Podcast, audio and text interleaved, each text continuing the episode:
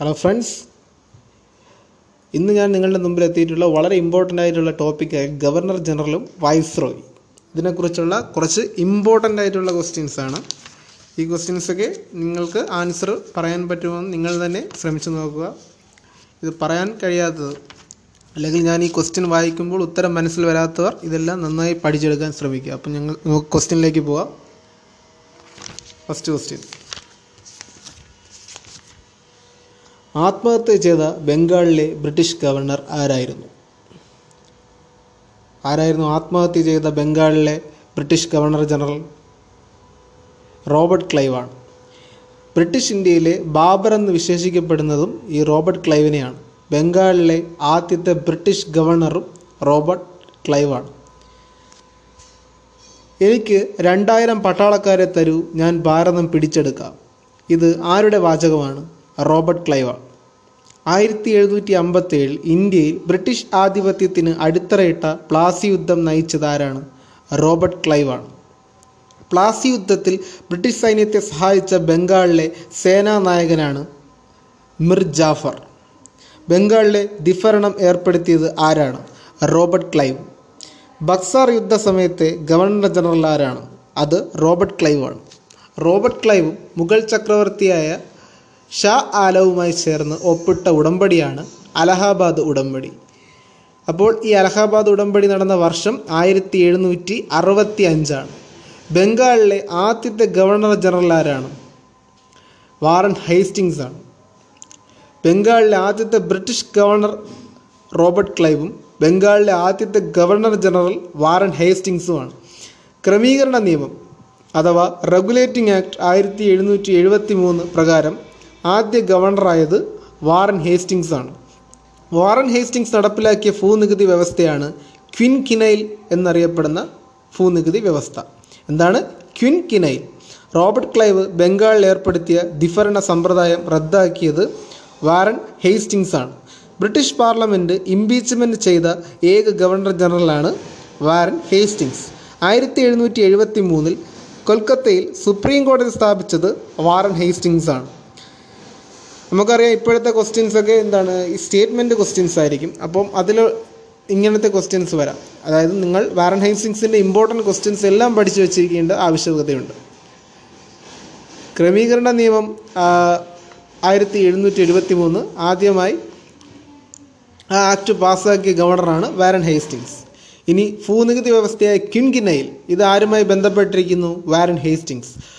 Robert ക്ലൈവിന്റെ ബംഗാളിൽ ഏർപ്പെടുത്തിയ ദിഫരണ സമ്പ്രദായം റദ്ദാക്കിയതും വാരൻ ഹേസ്റ്റിങ്സ് ആണ്. ബ്രിട്ടീഷ് പാർലമെന്റിൽ ഇംപീച്ച്മെന്റ് ചെയ്ത ഏക ഗവർണർ ജനറൽ ആരാണ്? വാരൻ ഹേസ്റ്റിങ്സ് ആയിരത്തി എഴുന്നൂറ്റി എഴുപത്തി മൂന്നിൽ കൽക്കത്തയിൽ സുപ്രീം കോടതി സ്ഥാപിച്ചത് വാരൻ ഹേസ്റ്റിങ്സ് ആണ്. റോഹില്ല യുദ്ധ സമയത്ത് ഇന്ത്യയിൽ ഭരണം നടത്തിയതാരായിരുന്നു അതും വാരൻ ഹേസ്റ്റിങ്സ് ആണ്.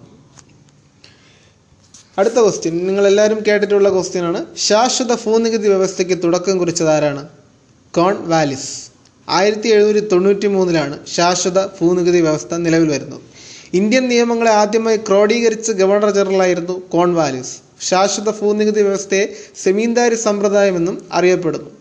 ഇന്ത്യയുടെ കിഴക്കൻ സംസ്ഥാനങ്ങളിലാണ് സെമീന്ദാരി സമ്പ്രദായം നിലനിന്നിരുന്നത്. ഇന്ത്യൻ സിവിൽ സർവീസിന്റെ പിതാവെന്നറിയപ്പെടുന്നത് കോൺവാലിസ് പ്രഭുവാണ്. ആദ്യമായി സിവിൽ സർവീസ് പാസ്സായ ഇന്ത്യക്കാരനാരായിരുന്നു സത്യേന്ദ്രനാഥ ടാഗോറാണ്. ഇന്ത്യൻ സിവിൽ സർവീസിന്റെ പിതാവ് കോൺവാലിസ് ആണ്. ഇന്ത്യയിൽ ക്രിമിനൽ കോടതികൾ സ്ഥാപിച്ചതാരാണ് കോൺവാലിസ് പ്രഭുവാണ്. ആയിരത്തി എഴുന്നൂറ്റി തൊണ്ണൂറ്റി രണ്ടിൽ ടിപ്പു സുൽത്താനുമായി ശ്രീരംഗപട്ടണ ഉടമ്പടി ഒപ്പുവെച്ചത് കോൺവാലിസ് ആണ്. ആയിരത്തി എഴുന്നൂറ്റി തൊണ്ണൂറ്റി രണ്ടിലാണ് ടിപ്പുവിനെ യുദ്ധത്തിൽ തോൽപ്പിച്ച ബ്രിട്ടീഷ് പ്രഭു ആരാണ്? Wellesley Richard Wellesley. നാലാം മൈസൂർ യുദ്ധം ആയിരത്തി എഴുന്നൂറ്റി തൊണ്ണൂറ്റി ഒമ്പതിലാണ് ടിപ്പു സുൽത്താനെ വെല്ലസ്ലി പരാജയപ്പെടുത്തിയത്. ബ്രിട്ടീഷ് ഇന്ത്യയുടെ അക്ബർ എന്നറിയപ്പെടുന്നത് റിച്ചാർഡ് വെല്ലസ്ലിയാണ്. ബംഗാൾ കടവ എന്ന് വിശേഷിപ്പിച്ചത് അതായത് സ്വയം വിശേഷിപ്പിച്ചത് റിച്ചാർഡ് വെല്ലസ്ലി. ആയിരത്തി എഴുന്നൂറ്റി തൊണ്ണൂറ്റി എട്ടിൽ സൈനിക സഹായ വ്യവസ്ഥ നടപ്പിലാക്കിയത് റിച്ചാർഡ് വെല്ലസ്ലിയാണ്. ഹൈദരാബാദാണ് സൈനിക സഹായ വ്യവസ്ഥയിൽ ഒപ്പുവെച്ച ആദ്യ നാട്ടുരാജ്യം. ബ്രിട്ടീഷ് ഇന്ത്യയിലെ ആദ്യത്തെ സൈനിക കലാപമാണ് വെല്ലൂർ കലാപം. ഇമ്പോർട്ടന്റ് ആണ് വെല്ലൂർ കലാപത്തിന്റെ വർഷം ആയിരത്തി എണ്ണൂറ്റി ആറാണ് വെല്ലൂർ കലാപം നടന്ന സമയത്ത് ഗവർണർ ജനറൽ ആയിരുന്നു ജോർജ് ബോർലോ. ബ്രിട്ടീഷ് ഉദ്യോഗസ്ഥന്മാർ മുഖാന്തരം ഇന്ത്യയിൽ നേരിട്ട് നടത്തിയ നികുതി പിരിവായ റയഡ് വാരി സമ്പ്രദായം ഹേസ്റ്റിങ്സിന്റെ കാലത്താണ് നിലവിൽ വരുന്നത്. സതി നിരോധിച്ച ബ്രിട്ടീഷ് ഗവർണർ ജനറൽ ആരായിരിക്കും? വില്യം ബെൻഡിക് പ്രഭുവാണ്. ആയിരത്തി എണ്ണൂറ്റി ഇരുപത്തൊമ്പതിൽ രാജാറാം മോഹൻ റോയുടെ ശ്രമഫലമായാണ് വില്യം ബെൻഡിക് പ്രഭു സതി നിരോധിച്ചത്. അപ്പോൾ ഇതിൽ നിങ്ങൾക്ക് ഡൗട്ട് വരുന്ന ഒരേ ഒരു ക്വസ്റ്റ്യൻ ഏത് വർഷം? ആയിരത്തി എണ്ണൂറ്റി ഇരുപത്തി ഒൻപത് പ്രാചീനകാലം മുതൽ ഇന്ത്യയിൽ നിലനിന്നിരുന്ന സതി ശൈശവ വിവാഹം ശിശുഹത്യ നരബലി തുടങ്ങിയ ദുരാചാരങ്ങളെല്ലാം നിരോധിച്ചത് വില്യം ബെൻഡിക്കാണ്. ഉദാരമനസ്കനായ ഗവർണർ ജനറൽ എന്ന് അറിയപ്പെട്ടത് വില്യം ബെൻഡിക് പ്രഭുവാണ്. ഇന്ത്യ ഇന്ത്യക്കാർ ഇന്ത്യക്കാർക്ക് വേണ്ടി ഭരിക്കപ്പെടും എന്ന് അഭിപ്രായപ്പെട്ടത് വില്യം ബെൻഡിക് പ്രഭുവാണ്. വില്യം ബെത്ത് തഗ്ഗുകളെ അമർച്ച ചെയ്തു ഇദ്ദേഹത്തിന്റെ കാലത്താണ് തഗ്ഗുകളെ അമർച്ച ചെയ്തു ഇന്ത്യയിലെ ആദ്യത്തെ മെഡിക്കൽ കോളേജ് ആയിരത്തി എണ്ണൂറ്റി മുപ്പത്തഞ്ചിൽ അതും കൊൽക്കട്ടയിൽ സ്ഥാപിച്ചത് ബെൻഡിക്കാണ് വില്യം ബെൻഡിക് പേർഷ്യന് പകരം ഇംഗ്ലീഷ് ഇന്ത്യയുടെ ഔദ്യോഗിക ഭരണഭാഷയെ സ്വീകരിച്ച ഭരണാധികാരിയാണ് വില്യം ബെൻഡിക് അധികം കേട്ടില്ലാത്ത ക്വസ്റ്റ്യനാണ്. പേർഷ്യന് പകരം ഇംഗ്ലീഷ് ഇന്ത്യയുടെ ഔദ്യോഗിക ഭരണഭാഷയെ സ്വീകരിച്ച ഭരണാധികാരിയാണ് വില്യം ബെൻഡിക് വില്യം ബെൻഡിക് പ്രഭുവിന്റെ ശ്രമഫലമായാണ് ഇംഗ്ലീഷ് ഇന്ത്യയുടെ ഔദ്യോഗിക ഭാഷയായത്. മെക്കാളെ പ്രഭുവാണ് ഇന്ത്യയുടെ വിദ്യാഭ്യാസത്തിലെ നാഴികക്കല്ലായ മെക്കാളെ മിനിറ്റ്സ് എഴുതി തയ്യാറാക്കിയത്. ഇന്ത്യയുടെ ആധുനിക പാശ്ചാത്യ വിദ്യാഭ്യാസത്തിന്റെ പിതാവ് എന്നറിയപ്പെടുന്നത് വില്യം ബെൻഡിക് പ്രഭുവാണ്. മെക്കാളെ പ്രഭുവിന്റെ സഹായത്താലാണ് ഇംഗ്ലീഷ് ഭരണഭാഷയായത്. ഇന്ത്യൻ ശിക്ഷാ നിയമത്തിന്റെ ശില്പിയാണ് മെക്കാളെ പ്രഭു. അതായത് ഇന്ത്യൻ പീനൽ കോഡ് അതിനെയാണ് ഇന്ത്യൻ ശിക്ഷാ നിയമം എന്നറിയപ്പെടുന്നത്. ബ്രിട്ടീഷ് ഇന്ത്യയിലെ മനു എന്നറിയപ്പെടുന്നത് മെക്കാളെ പ്രഭുവാണ്. ഇന്ത്യയിൽ പൂർണമായും പത്രസ്വാതന്ത്ര്യം അനുവദിച്ച ഗവർണർ ജനറലാണ് ചാൾസ് മെറ്റ്കാഫ്. അടിമത്തം നിയമവിരുദ്ധമാക്കിയ ഗവർണർ ജനറലാണ് എലൻ ബെറോ പ്രഭു. സ്വതന്ത്ര വ്യാപാരം പ്രോത്സാഹിപ്പിച്ച ഗവർണർ ജനറലാണ് ഹാർഡിഞ്ച് ഒന്നാമൻ. ഞാനിപ്പോൾ വായിച്ചത് റെയർ ഫാക്സ് ആണ്. വീണ്ടും വായിക്കാം. ഇന്ത്യയിൽ പൂർണമായും പത്രസ്വാതന്ത്ര്യം അനുവദിച്ച ഗവർണർ ജനറലാണ് ചാൾസ് മെറ്റ്കാഫ്. അത് നമ്മൾ പഠിച്ചിട്ടുണ്ട് ലിബറേറ്റർ ഓഫ് പ്രസ് എന്നറിയപ്പെടുന്നത് ചാൾസ് മെറ്റ്കാഫ്. അടുത്ത ക്വസ്റ്റ്യനാണ് റയർ ഫാക്റ്റ് ഞാൻ പറയുന്നത്. അടിമത്തം നിയമവിരുദ്ധമാക്കിയ ഗവർണർ ജനറലാണ് എൽ എൻ ബെറോ പ്രഭു. അടിമത്തം നിയമവിരുദ്ധമാക്കിയ ഗവർണറാണ് എൽ എൻ ബെറോ പ്രഭു. സ്വതന്ത്ര വ്യാപാരം പ്രോത്സാഹിപ്പിച്ച ഗവർണർ ജനറലാണ് ഹാർഡിഞ്ച് ഒന്നാമൻ ഹാർഡിഞ്ച് ഒന്നാമനാണ് വളരെ ഇമ്പോർട്ടന്റ് ആയിട്ടുള്ള ഒരു സ്റ്റേറ്റ്മെന്റ് ആണ്. രക്തത്തിലും വർണത്തിലും ഇന്ത്യക്കാരനും അഭിരുചിയിലും അഭിപ്രായത്തിലും ധാർമ്മികതയിലും ബുദ്ധിയിലും ഇംഗ്ലീഷുകാരുമായ ഒരു വർഗത്തെ സൃഷ്ടിക്കുകയാണ് നമ്മുടെ ലക്ഷ്യം. ആരുടേതാണ് ഈ വാക്കുകൾ? മെക്കാളെ പ്രഭുവിന്റെയാണ്. ദത്തവകാശ നിരോധന നിയമം നടപ്പിലാക്കിയത് ആരാണ്? ഇതിന്റെ ശരിയായ ഉത്തരം ഡൽഹൌസി പ്രഭുവാണ്. ആയിരത്തി എണ്ണൂറ്റി നാൽപ്പത്തി എട്ടിൽ ദത്തവകാശ നിരോധന നിയമം നടപ്പിലാക്കിയത് ഡൽഹൌസി പ്രഭുവാണ്. ദത്തവകാശ നിരോധന നിയമപ്രകാരം ആദ്യം ബ്രിട്ടീഷ് ഇന്ത്യയോട് കൂട്ടിച്ചേർത്തത് ഏത് നാട്ടുരാജ്യത്തെയാണ്? സത്താറയും അവസാനത്തെ നാട്ടുരാജ്യം ഏതായിരിക്കും? അത് ഔദുമാണ്. ആയിരത്തി എണ്ണൂറ്റി അമ്പത്തി മൂന്നിൽ ഇന്ത്യയിൽ ഇന്ത്യയിൽ റെയിൽവേ നടപ്പിലാക്കിയത് ആരാണ്? ഡൽഹൌസിയാണ്. ഇന്ത്യൻ റെയിൽവേയുടെ പിതാവെന്നറിയപ്പെടുന്നത് ഡൽഹൌസിയാണ്. ഇന്ത്യയിൽ പൊതുമരാമത്ത് ടെലഗ്രാഫ് എന്നിവ നടപ്പിലാക്കിയത് ഡൽഹൌസിയാണ്. ഇന്ത്യൻ പോസ്റ്റൽ വകുപ്പ് സ്ഥാപിതമാക്കിയത് ആരാണ്? അത് ഡൽഹൌസി പ്രഭു തന്നെയാണ്. ആധുനിക ഇന്ത്യയുടെ ശില്പി എന്ന് ഇതിനാൽ അറിയപ്പെടുന്നത് ഡൽഹൌസി പ്രഭുവിനെയാണ്. ഷിംലയെ ബ്രിട്ടീഷ് ഇന്ത്യയുടെ വേനൽക്കാല തലസ്ഥാനമാക്കിയത് ഡൽഹൌസി പ്രഭുവാണ്. ആയിരത്തി എണ്ണൂറ്റി അൻപത്തിനാലിലാണ് ഡൽഹൌസി തപാൽ വകുപ്പ് ആരംഭിച്ചത്. ഇമ്പോർട്ടന്റ് ആണ്. ആയിരത്തി എണ്ണൂറ്റി അൻപത്തി നാലിലാണ് ഡൽഹൌസി തപാൽ വകുപ്പ് ആരംഭിച്ചത്. ഏഷ്യയിലെ തന്നെ ആദ്യ സ്റ്റാമ്പായ സിന്ധ് ടാക് പുറത്തിറക്കിയത് ഡൽഹൌസി പ്രഭുവാണ്. ഇന്ത്യയിലെ ആദ്യത്തെ എഞ്ചിനീയറിംഗ് കോളേജ് ഉത്തരാഖണ്ഡിലെ റൂർക്കിയിൽ ആരംഭിച്ചതാരാണ്? അതും ഡൽഹൌസി പ്രഭുവാണ്. ഇന്ത്യയിലെ ആദ്യത്തെ എഞ്ചിനീയറിംഗ് കോളേജ്. ഇന്ത്യയുടെ ഇംഗ്ലീഷ് വിദ്യാഭ്യാസത്തിന്റെ മാഗ്ന കാർട്ട എന്നറിയപ്പെടുന്നത് എന്താണ്? വുഡ്സ് ഡെസ്പാച്ച് ആണ്. ഇന്ത്യയുടെ ഇംഗ്ലീഷ് വിദ്യാഭ്യാസത്തിന്റെ മാഗ്ന കാർട്ട എന്നറിയപ്പെടുന്നത് വുഡ്സ് ഡെസ്പാച്ച്. ആയിരത്തി എണ്ണൂറ്റി അമ്പത്തിനാലാണ് വുഡ്സ് ഡെസ്പാച്ച് നിലവിൽ വന്നത്. ഡൽഹൌസി പ്രഭുവിന്റെ കാലത്താണ് വുഡ്സ് ഡെസ്പാച്ച് നിലവിൽ വന്നത്. Sir Charles Wood's and Wood's despatch എഴുതി തയ്യാറാക്കിയത്. ഒന്നുകൂടെ പറയാം. സർ ചാൾസ് വുഡാണ് വുഡ്സ് ഡെസ്പാച്ച് എഴുതി തയ്യാറാക്കിയത്. പ്രാഥമിക വിദ്യാഭ്യാസത്തിന് പ്രാദേശിക ഭാഷയും ഉന്നത വിദ്യാഭ്യാസത്തിന് ഇംഗ്ലീഷ് ഭാഷയുമാണ് വേണ്ടതെന്ന് വുഡ്സ് ഡെസ്പാച്ചിലൂടെ നിർദ്ദേശിക്കപ്പെട്ടു. എന്താണ്? പ്രാഥമിക വിദ്യാഭ്യാസത്തിന് പ്രാദേശിക ഭാഷയും ഉന്നത വിദ്യാഭ്യാസത്തിന് ഇംഗ്ലീഷ് ഭാഷയും വേണമെന്ന് വുഡ്സ് ഡെസ്പാച്ചിലൂടെ നിർദ്ദേശിക്കപ്പെട്ടു. ആയിരത്തി എണ്ണൂറ്റി അമ്പത്തി ഏഴിലെ ഒന്നാം സ്വാതന്ത്ര്യ സമരം നടക്കുമ്പോൾ ഇന്ത്യയുടെ ഗവർണർ ജനറൽ ആരാണ്? കാനിങ് പ്രഭുവാണ്. കാനിങ് പ്രഭുവിന്റെ നേതൃത്വത്തിൽ സൈന്യം ഒന്നാം സ്വാതന്ത്ര്യ സമരത്തെ പൂർണമായും അടിച്ചമർത്തി. നമുക്കറിയാം അടിച്ചമർത്തുന്നത് കെയിൻ വെച്ചാണ് അല്ലേ? കെയിൻ. കെയിൻ എന്ന് വെച്ചാൽ സ്റ്റിക്ക്. കെയിൻ. അപ്പോൾ കാനിങ് ബ്രിട്ടീഷ് ഇന്ത്യയുടെ അവസാനത്തെ ഗവർണർ ജനറലും ആദ്യത്തെ വൈസ്രോയുമാണ് കാനിങ് പ്രഭു. ബ്രിട്ടീഷ് ഇന്ത്യയുടെ അവസാനത്തെ ഗവർണർ ജനറലും ആദ്യത്തെ വൈസ്രോയും കാനിങ് പ്രഭുവാണ്. അടുത്ത ക്വസ്റ്റ്യനിലോട്ട് പോകാം വുഡ്സ് ഡെസ്പാച്ചിന്റെ നിയമപ്രകാരം ഇന്ത്യയിൽ കൽക്കത്ത ബോംബെ മദ്രാസ് നഗരങ്ങളിൽ സർവകലാശാല സ്ഥാപിച്ചത് കാനിങ് പ്രഭുവാണ്. ആയിരത്തി എണ്ണൂറ്റി അമ്പത്തി ഏഴിൽ ഇന്ത്യയുടെ ആദ്യത്തെ സർവകലാശാല കൊൽക്കത്തയിൽ നിലവിൽ വന്നു ഇൻഡിഗോ കലാപം നടന്ന സമയത്തെ വൈസ്രോയിയും കാനിങ് പ്രഭുവായിരുന്നു. ഇന്ത്യൻ ഹൈക്കോടതി നിയമം ആയിരത്തി എണ്ണൂറ്റി അറുപത്തൊന്നിൽ നിലവിൽ വന്നതും കാനിങ് പ്രഭുവിന്റെ കാലത്താണ്. ഇന്ത്യൻ ബജറ്റ് സമ്പ്രദായം നടപ്പിലാക്കിയത് ഏത് വൈസ്രോയുടെ കാലത്താണ്? കാനിങ് പ്രഭു. ബ്രിട്ടീഷ് ഇന്ത്യയിൽ ആദ്യമായി ബഡ്ജറ്റ് അവതരിപ്പിച്ചത് ആരാണ്? ആയിരത്തി എണ്ണൂറ്റി അറുപതിൽ ജെയിംസ് വിൽസൺ ആണ് ബ്രിട്ടീഷ് ഇന്ത്യയിൽ ആദ്യമായി ബഡ്ജറ്റ് അവതരിപ്പിച്ചത്. ആരാണ്? James Wilson. English East India കമ്പനിയുടെ ഫിനാൻസ് മെമ്പറായിരുന്നു ജെയിംസ് വിൽസൺ. ഇന്ത്യയിൽ ആദ്യമായി ക്യാൻ പ്രഭുവിന്റെ കാലത്താണ് വരുമാന നികുതി ഏർപ്പെടുത്തിയത്. ദത്തവകാശ നിരോധന നിയമം പിൻവലിച്ചത് ക്യാൻ പ്രഭുവിന്റെ കാലത്താണ്. ആയിരത്തി എണ്ണൂറ്റി അൻപത്തി ഒമ്പതിലാണ് ദത്താവകാശ നിരോധന നിയമം പിൻവലിച്ചത്. ആയിരത്തി എണ്ണൂറ്റി അറുപത്തൊന്നിൽ ഇന്ത്യൻ കൗൺസിൽ ആക്ട് പാസ്സാക്കിയത് കാനിങ് പ്രഭുവിന്റെ കാലത്താണ്. ആയിരത്തി എണ്ണൂറ്റി അറുപത്തി ഒന്നിൽ ഇന്ത്യൻ കൗൺസിൽ ആക്ട് പാസ്സാക്കിയത് കാനിങ് പ്രഭുവിന്റെ കാലത്താണ്. ഇന്ത്യയിൽ ആദ്യ ഹൈക്കോടതി നിലവിൽ വന്നപ്പോൾ വൈസ്രോയി ആയിരുന്നു എൽഗിൻ പ്രഭു. ഇന്ത്യയിൽ ആദ്യ ഹൈക്കോടതി നിലവിൽ വന്നപ്പോൾ വൈസ്രോയി ആരായിരുന്നു? എൽഗിൻ പ്രഭു ആയിരുന്നു. ആയിരത്തി എണ്ണൂറ്റി അറുപത്തിരണ്ടിൽ ഗവർണർ ജനറൽ ഓഫ് ഇന്ത്യ എന്ന പേരിൽ അറിയപ്പെടുന്ന ഉദ്യോഗസ്ഥൻ എന്ന് മുതലാണ് വൈസ്രോയി ആയത് ആയിരത്തി എണ്ണൂറ്റി അൻപത്തി എട്ട് ഓഗസ്റ്റ് രണ്ട് മുതലാണ്. ഇന്ത്യൻ ജനതയുടെ മാഗ്ന കാർട്ട എന്നറിയപ്പെടുന്നത് ആയിരത്തി എണ്ണൂറ്റി അമ്പത്തി എട്ടിലെ ബ്രിട്ടീഷ് രാജ്ഞിയുടെ വിളംബരമാണ്. ഇത് പ്രകാരം ഗവർണർ ജനറൽ എന്നത് വൈസ്രോയി ആയി മാറി. ആയിരത്തി എണ്ണൂറ്റി അമ്പത്തെട്ടിലെ ഗവൺമെന്റ് ഓഫ് ഇന്ത്യ ആക്റ്റാണ് ഈസ്റ്റ് ഇന്ത്യ കമ്പനിക്ക് ഇന്ത്യയിൽ ഭരണം നഷ്ടപ്പെടാൻ കാരണം. ബ്രിട്ടീഷ് ഇന്ത്യയുടെ ആദ്യ വൈസ്രോയിയാണ് കാനിങ് പ്രഭു. ആയിരത്തി എണ്ണൂറ്റി പതിമൂന്നിൽ പാസ്സാക്കിയ ചാർട്ടർ നിയമത്തിൽ ഈസ്റ്റ് ഇന്ത്യ കമ്പനിയുടെ ഭരണം ഇന്ത്യയിൽ അവസാനിപ്പിക്കണം എന്ന് പറയുന്നു.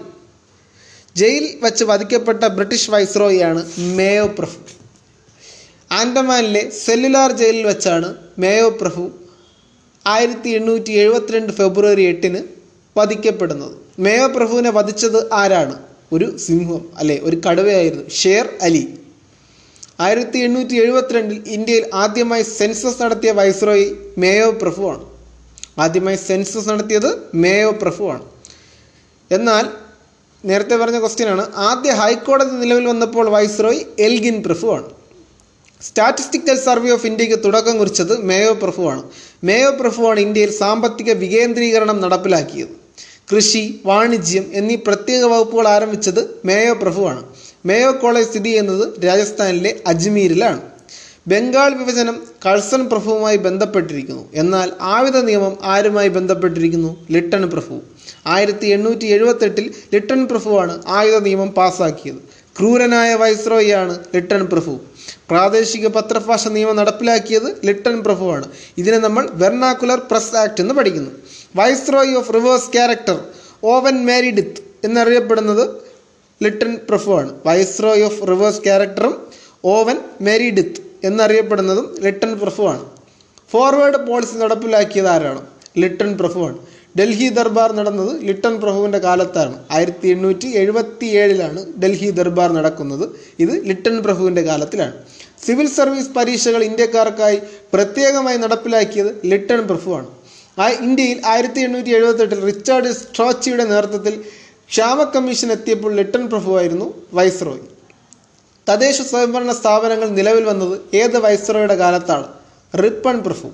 ഇന്ത്യൻ തദ്ദേശ സ്വയംഭരണ സ്ഥാപനത്തിന്റെ പിതാവാണ് റിപ്പൺ പ്രഭു. ഇന്ത്യയിൽ തദ്ദേശ സ്വയംഭരണ നിയമം ആയിരത്തി എണ്ണൂറ്റി എൺപത്തിരണ്ട് പാസ്സാക്കിയ വൈസ്രോയി റിപ്പൺ പ്രഭു. ജനകീയനായ വൈസ്രോയി എന്നറിയപ്പെടുന്നത് റിപ്പൺ പ്രഭു. വിദ്യാഭ്യാസ പരിഷ്കാരങ്ങൾക്കായി ഹണ്ടർ കമ്മീഷനെ നിയമിച്ചത് റിപ്പൺ പ്രഭുവാണ്. ആയിരത്തി എണ്ണൂറ്റി എൺപത്തിരണ്ടിൽ പ്രാദേശിക പത്രഭാഷാ നിയമം വെർണാക്കുലർ പ്രസ് ആക്ട് റദ്ദാക്കിയത് റിപ്പൺ പ്രഭുവാണ്.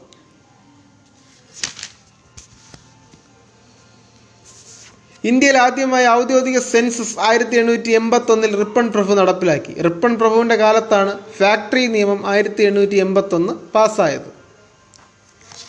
ഏത് വൈസ്രോയുടെ ഭരണകാലത്താണ് ഇന്ത്യൻ നാഷണൽ കോൺഗ്രസ് സ്ഥാപിതമായത്? ഡഫറിൻ. ഇന്ത്യൻ നാഷണൽ കോൺഗ്രസിനെ മൈക്രോസ്കോപ്പിക് മൈനോറിറ്റി എന്ന് വിളിച്ചത് എന്ന് വിളിച്ച് കളിയാക്കിയത് ഡഫറിൻ പ്രഭുവാണ്. പബ്ലിക് സർവീസ് കമ്മീഷൻ ഇന്ത്യയിൽ രൂപീകരിക്കുന്നത് ഡഫറിന്റെ കാലത്താണ്. ഇന്ത്യയും അഫ്ഗാനിസ്ഥാനെയും വേർതിരിക്കുന്ന ഡ്യൂറൻ കമ്മീഷനെ നിയമിച്ചത് ലാൻഡ് ഡൗൺ പ്രഫുവാണ് ലാൻസ് ഡൗൺ പ്രഫുവാണ് ഇന്ത്യയും അഫ്ഗാനിസ്ഥാനെ വേർതിരിക്കുന്നതിന് ഡ്യൂറൻ കമ്മീഷനെ നിയമിച്ചത്. ഇന്ത്യയും അഫ്ഗാനിസ്ഥാനെ വേർതിരിക്കുന്ന രേഖയാണ് ഡ്യൂറൻ രേഖ. കഴ്സൺ പ്രഭു ബംഗാൾ വിഭജിച്ച വർഷം ആയിരത്തി തൊള്ളായിരത്തി അഞ്ച് ബംഗാൾ വിഭജനം പ്രഖ്യാപിച്ചത് ആയിരത്തി തൊള്ളായിരത്തി അഞ്ച് ജൂലൈ ഇരുപത്. ആയിരത്തി തൊള്ളായിരത്തി അഞ്ച് ഒക്ടോബർ പതിനാറ് ബംഗാൾ വിഭജനം നടന്നു. ഇന്ത്യൻ നാഷണൽ കോൺഗ്രസിന്റെ സമാധാനപരമായ അന്ത്യമാണ് എന്റെ ലക്ഷ്യമെന്ന് പ്രഖ്യാപിച്ചത് കഴ്സൺ പ്രഭുവാണ്. തിരുവിതാംകൂർ സന്ദർശിച്ച ആദ്യത്തെ വൈസ്രോയിയാണ് കഴ്സൺ പ്രഭു. ബ്രിട്ടീഷ് ഇന്ത്യയുടെ ഔറംഗസേബ് എന്നറിയപ്പെടുന്നത് കഴ്സൺ പ്രഭുവാണ്. ബംഗാൾ വിഭജനം നടപ്പിലാക്കിയ വൈസ്രോയിയാണ് കഴ്സൺ പ്രഭു. ആയിരത്തി തൊള്ളായിരത്തി അഞ്ചിൽ ബംഗാൾ വിഭജനം നടപ്പിലാക്കുന്നു. ഭിന്നിപ്പിച്ച് ഭരിക്കുക എന്ന ബ്രിട്ടീഷ് തന്ത്രത്തിന് ഉദാഹരണമാണ് ബംഗാൾ വിഭജനം. ബംഗാൾ വിഭജനത്തെ തുടർന്ന് ആയിരത്തി തൊള്ളായിരത്തി അഞ്ചിൽ രൂപീകരിക്കപ്പെട്ട സംഘടന ഏതാണ്? സ്വദേശി പ്രസ്ഥാനം. ബംഗാൾ വിഭജനം നടന്ന ദിവസം ബംഗാളിൽ വിലാപ ദിനമായി ആചരിച്ചു. ഇന്ത്യൻ ദേശീയ പ്രസ്ഥാനത്തിന് നഴ്സറി എന്ന് വിളിക്കുന്നത് ബംഗാളിനെയാണ്. എന്റെ പൂർവികർ ഇന്ത്യയെ കീഴടക്കിയത് തോക്കും വാളും കൊണ്ടാണ്. അതുകൊണ്ട് തന്നെ ഞാൻ ഇന്ത്യയെ ഭരിക്കുമെന്ന് പറഞ്ഞത് കഴ്സൺ പ്രഭുവാണ്. ഗവൺമെന്റ് ഓഫ് ഇന്ത്യ ആക്ട് ആയിരത്തി തൊള്ളായിരത്തി ഒൻപത് പാസ്സാക്കിയ സമയത്തെ വൈസ്രോയാണ് മിൻഡോ പ്രഭു. ആയിരത്തി തൊള്ളായിരത്തി ഒമ്പതിൽ മിൻഡോ മോളി ഭരണ പരിഷ്കാരങ്ങളാണ് മിൻഡോ പ്രഭുവിനെ പ്രശസ്തനാക്കിയത്. ഇന്ത്യയിൽ ഹിന്ദു മുസ്ലിം ചേരിതിരിവിന് കാരണമായത് മിൻഡോ മോർലി ഭരണ പരിഷ്കാരങ്ങളാണ് ആയിരത്തി തൊള്ളായിരത്തി ആറിൽ ധാക്കയിൽ മുസ്ലിം ലീഗ് സ്ഥാപിച്ചപ്പോൾ മിൻഡോ ആയിരുന്നു വൈസ്രോയി ഇന്ത്യയിൽ പ്രത്യേക നിയോജക മണ്ഡലങ്ങൾ ആവിഷ്കരിക്കുന്നതിന് വ്യവസ്ഥ ചെയ്യുന്ന നിയമമാണ് ആയിരത്തി തൊള്ളായിരത്തി ഒമ്പതിലെ ഇന്ത്യൻ കൗൺസിൽ ആക്ട്. ആയിരത്തി തൊള്ളായിരത്തി ഒമ്പത് ഇന്ത്യൻ കൗൺസിൽ നിയമം പാസ്സാക്കിയത് മിൻഡോ പ്രഭുവാണ്. കഴ്സൺ പ്രഭു നടപ്പിലാക്കിയ ബംഗാൾ വിഭജനം നിർത്തലാക്കിയത് ആരാണ്? ഹാർഡിഞ്ച് പ്രഭുവാണ്. ആയിരത്തി തൊള്ളായിരത്തി പതിനൊന്നിലാണിത് ആയിരത്തി തൊള്ളായിരത്തി പതിനൊന്നിൽ ഇന്ത്യയുടെ തലസ്ഥാനം കൊൽക്കത്തയിൽ നിന്ന് ഡൽഹിയിലേക്ക് മാറ്റിയത് ഹാർഡിഞ്ച് രണ്ടാമനാണ്. ജോർജ് അഞ്ചാമൻ രാജാവും ക്യൂൻ മേരിയും ഇന്ത്യ സന്ദർശിച്ച സമയത്ത് ഇന്ത്യ സന്ദർശിച്ച സമയത്ത് ഹാർഡിഞ്ച് രണ്ടാമൻ പ്രഭുവായിരുന്നു വൈസ്രോയ്. ജോർജ് അഞ്ചാമന്റെ ഇന്ത്യൻ സന്ദർശനത്തിന്റെ സ്മരണ നിലനിർത്താനായാണ് മുംബൈയിൽ ഗേറ്റ് വേ ഓഫ് ഇന്ത്യ പണി കഴിപ്പിച്ചത് ഒന്നാം ലോക മഹായുദ്ധം നടക്കുമ്പോൾ ആരായിരുന്നു ഇന്ത്യൻ വൈസ്രോയി? ചെംസ്ഫോർഡ് ആയിരുന്നു ആയിരത്തി തൊള്ളായിരത്തി പതിനാല് മുതൽ പതിനെട്ട് വരെയായിരുന്നു ഒന്നാം ലോക മഹായുദ്ധം നടക്കുന്നു ആയിരത്തി തൊള്ളായിരത്തി പത്തൊമ്പതിലെ ഗവൺമെന്റ് ഓഫ് ഇന്ത്യ നിയമമാണ് മൊണ്ടേഗു ചെംസോഡ് ഭരണ പരിഷ്കാരങ്ങൾ എന്നറിയപ്പെടുന്നത്. ഗാന്ധിജിയുടെ ദേശീയ രാഷ്ട്രീയത്തിലേക്കുള്ള പ്രവേശനം ചെംസ് ഓക്കെ ഒന്നാം വട്ടമേശ സമ്മേളനം നടക്കുമ്പോൾ ഇന്ത്യൻ വൈസ്രോയി ആയിരുന്നു ഇർവിൻ പ്രഭു. ഗാന്ധി ഇർവിൻ ഉടമ്പടി ആയിരത്തി തൊള്ളായിരത്തി മുപ്പത്തൊന്ന് ഇതിനെ തുടർന്നാണ് ആയിരത്തി തൊള്ളായിരത്തി മുപ്പത്തൊന്നിലെ ഗാന്ധി ഇർവിൻ ഉടമ്പടിയെ തുടർന്നാണ് ഗാന്ധി രണ്ടാം വട്ടമേശ സമ്മേളനത്തിൽ പങ്കെടുക്കുന്നത്. ക്രിസ്ത്യൻ വൈസ്രോയി എന്നറിയപ്പെടുന്നത് ഇർവിൻ പ്രഭുവാണ്.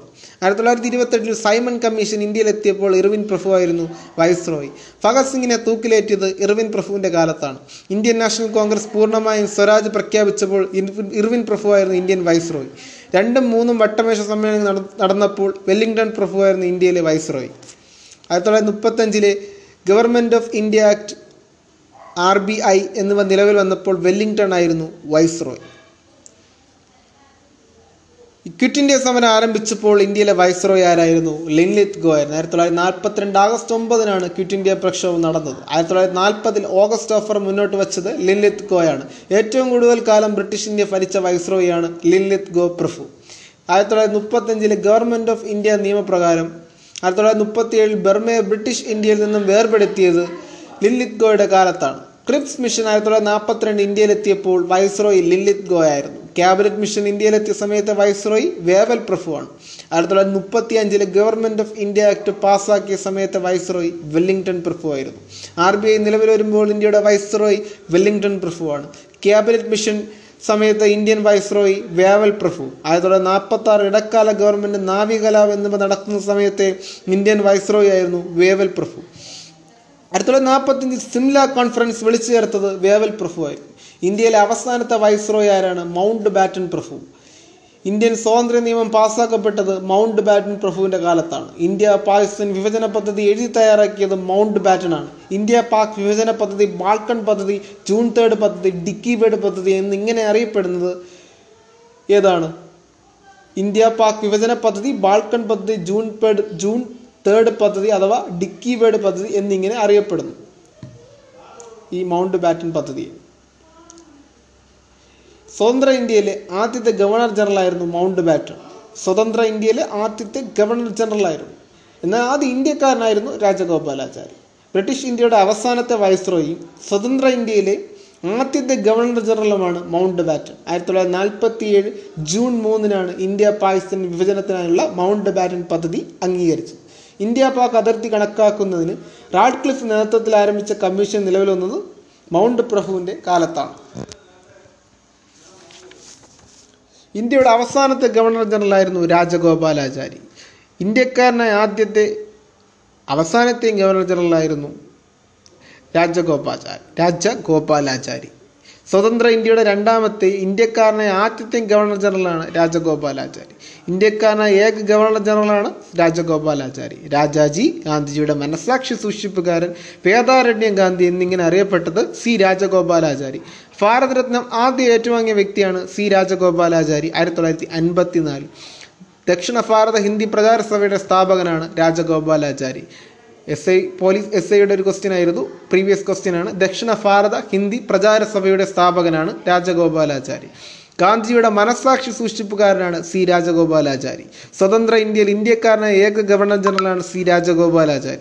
പ്രവർത്തിക്കാൻ എളുപ്പമാണ്. ചിന്തിക്കാൻ പ്രയാസവും. നമ്മുടെ ചിന്തകൾക്ക് അനുസൃതമായി പ്രവർത്തിക്കാൻ വളരെയേറെ ബുദ്ധിമുട്ടാണ് എന്ന വാക്കുകൾ സി രാജഗോപാലാചാരിയുടേതാണ്. കുറച്ച് ഇമ്പോർട്ടന്റ് ആയിട്ടുള്ള ക്വസ്റ്റ്യൻസ് പറഞ്ഞ് നമുക്ക് ഈ ടോപ്പിക് ഇവിടെ അവസാനിപ്പിക്കാം. ബംഗാളിലെ ആദ്യത്തെ ബ്രിട്ടീഷ് ഗവർണറാണ് റോബർട്ട് ക്ലൈവ് ബംഗാളിലെ ആദ്യത്തെ ഗവർണർ ജനറലാണ് വാറൻ ഹേസ്റ്റിങ്സ് ബ്രിട്ടീഷ് ഇന്ത്യയിലെ ആദ്യത്തെ ഗവർണർ ജനറലാണ് വില്യം ബെൻഡിക് പ്രഭു ബംഗാളിലെ ആദ്യത്തെ ഗവർണറായിരുന്നു റോബർട്ട് ക്ലൈവ് ബംഗാളിലെ അവസാനത്തെ ഗവർണറായിരുന്നു വാറൻ ഹേസ്റ്റിങ്സ് ഗവർണർ ജനറലായിരുന്നു വാറൻ ഹേസ്റ്റിങ്സ് ബ്രിട്ടീഷ് ഇന്ത്യയിലെ അവസാനത്തെ ഗവർണർ ജനറലാണ് കാനിങ് പ്രഭു ബ്രിട്ടീഷ് ഇന്ത്യയിലെ അവസാനത്തെ വൈസ്രോയി മൗണ്ട് ബാറ്റൺ പ്രഭു. സ്വതന്ത്ര ഇന്ത്യയിലെ അവസാനത്തെ ഗവർണർ ജനറൽ ആയിരുന്നു സി രാജഗോപാലാചാരി. ഒന്നും കൂടെ വായിക്കാം. ബംഗാളിലെ ആദ്യത്തെ ബ്രിട്ടീഷ് ഗവർണറാണ് റോബർട്ട് ക്ലൈവ്.